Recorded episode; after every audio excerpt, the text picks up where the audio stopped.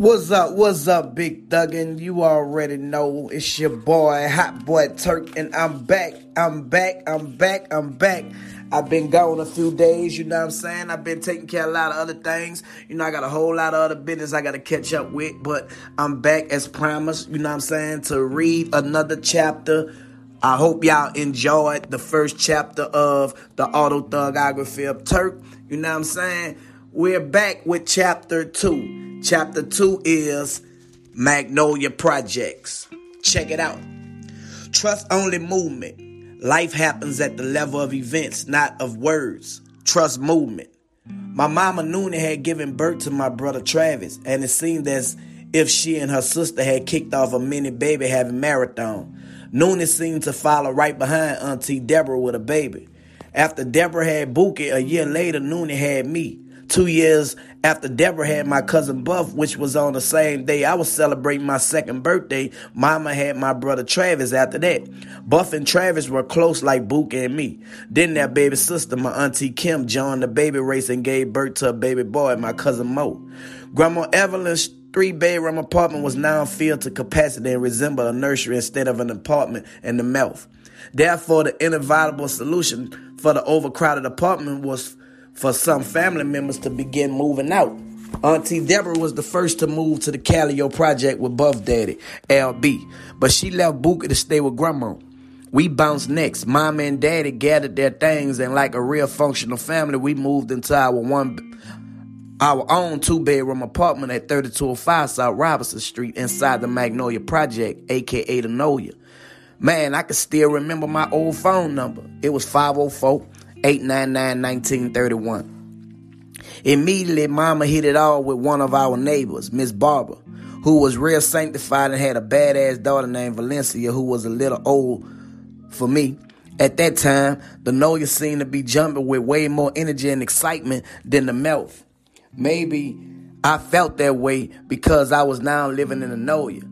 I attended Thomy Lafon Elementary School, which was located right across the street from our apartment. I can remember my first day of school like it was yesterday because I was mad as hell that my daddy couldn't be there. He was one of the head chefs at the Hilton Hotel, and his work hours conflicted with my first day of school. My kindergarten class were where I eventually met my homeboys, Bruce and Wernell, aka Wern. I remember when Wern got hit by a car and finally returned to school, everybody was all around him whispering and purring like he was famous or something. His grandmother, Miss Glow, used to always bring treats to school for us. Bruce, on the other hand, before we became friends, used to have a look on his face like he could beat up the whole world. And keeping it 10 times a hundred, I wasn't trying to get on his bad side. But it was his cute ass cousin Laquivia, aka Kiwi, who had my undivided attention. We were boyfriend and girlfriend from kindergarten all the way up until the fifth grade. And whatever you call being in love at that age, I was fully in it. I would give her all my little lunch money that my mama would send me to school with. Kiva and I were both pretty smart throughout our elementary school years. We always made the principal's honor roll, and we attended the superintendent's award ceremony every year at the Lakefront Arena and racked up trophies and certificates in recognition of our performance. I played in the band, and Kiva was a cheerleader. Also, we always participated in the Christmas and Martin Luther King Junior programs that were a pretty big deal at Tom Farm. When we were at home, we used to talk on talk to each other on the phone until we would fall asleep and our mothers would bust us and make us hang up. Back then, Kiva and I were the perfect little couple, and we are still cool to this day. With the time I've been given to clear my mind and reflect, it was crazy how the Uptown Project all had a section that was considered bad and another section associated with suburban style living. In the mouth, it was actually split into two halves, the good side and the bad side. In the Callio, the two sides were front of town and back of town. And I know you call that two sides the new side and the old side. Both of my grandmothers talked about the bad sides of all the projects as if the residents were on some remote location in another country that the devil himself roamed daily. And if there was isn't any truth to their claim, then my uncle Kelvin Blackboy must have been the devil's right hand man. Black Boy roamed the bad side of the mouth religiously, slinging rocks all night, then returning to Grandma Bertha's on the good side only to sleep.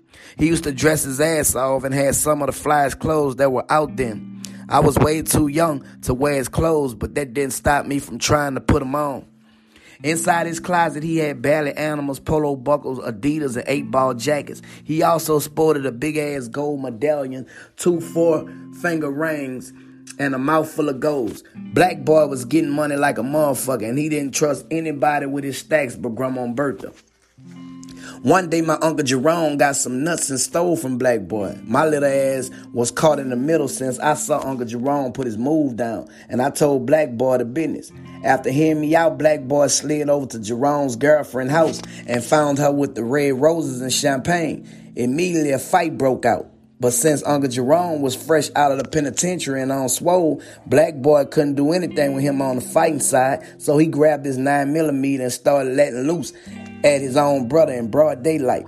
Luckily, Uncle Jerome got away without being hit. All of my family sided with Black Boy. We were just starting to adjust to our new environment and friends in Linoleum when Daddy came home drunker than 10 wine heads.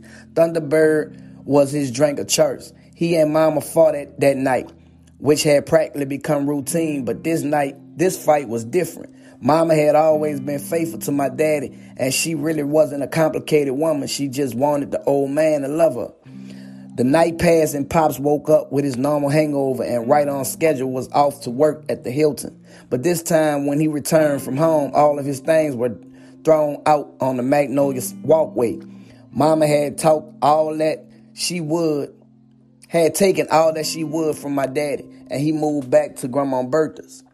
With mama now fending for herself, she got a job at some hotel making beds for minimum wage. She also received food stamps from welfare and WIC to help her feed my brother Travis and me. Eventually, mama grew even closer with Miss Barbara, and she used to watch us while mama was at work. With mama's mind no longer focused on my daddy, she allowed a man named Ronald to fill the void in her life. A year after mama and Ronald started dating, he moved in with us. By the time I was seven, mama had my baby brother, Lil Ronald. Looking back now, when children of my own, with children of my own, and some experience with women who possess all kinds of ulterior motives and unpredictable personalities, I can see how daddy could have felt after mama moved Ronald in with us. Then, not even a good year later, gave birth to his son.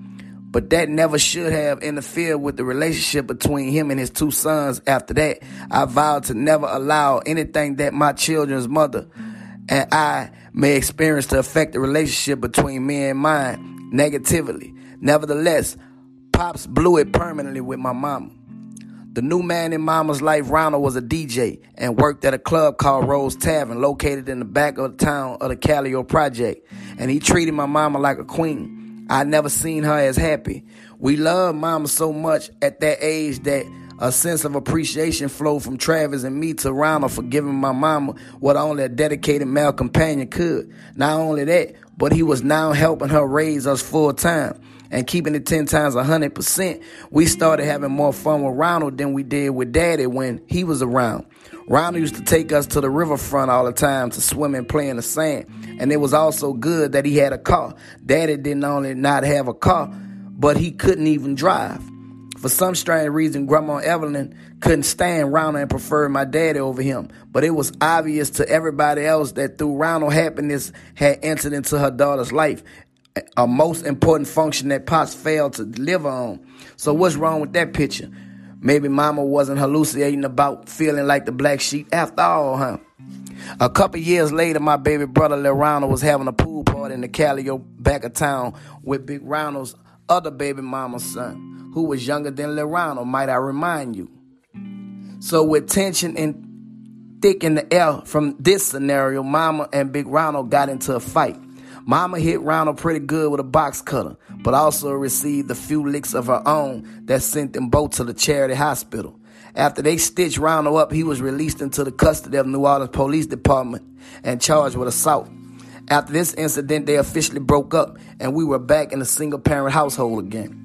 I never knew for sure if Mama knew Aaron before he went to jail, but after she and Ronald broke up, we started visiting Aaron down at the jail on Tulane and Broad Street. Aaron was a hustler like my uncle Black Boy, and when he was released, he moved in with us. Aaron bought us everything, and to me, he was the best stepdaddy ever. He had the same kind of toys and gear that Black Boy had, like ballads, eight ball jackets, four finger rings, and chains. Aaron also had a 98 white with the blue rag top, and he had a two-tone Malibu. The only thing Aaron did different from Black Boy was he didn't sport the gr- gold grill. I admired Aaron and considered him as my stepfather because he reminded me so much of my uncle Black Boy, who I always considered as my role model. In the late 80s, the turf war between the Melf and the Magnolia had gotten so bad that the mayor of New Orleans had ordered the construction of a special neighborhood watch task force. The New Orleans Police Department had a policing trailer smack dead in the middle of both the projects with officers on bikes, horses, on foot, and in patrol cars. This was the same time that I attended Thomy Lafon Elementary. And since it was located in the middle of the Nolia, seeing somebody shot or killed was normal for my classmates and me. Shootouts between the two projects occurred so frequently that during lunchtime at school, we would just continue doing whatever we was doing without fear. On this particular day, this lack of fear made it easy for me to go check out a DJ in our hood. A DJ is what we call a block party. Although I knew I had no business going, I went on the new side of the Nolia in the 6th Street Circle, which was one of the most dangerous sections. Shots rang out. I had already snuck over there, and now I was in the middle of the chaos created by gunfire.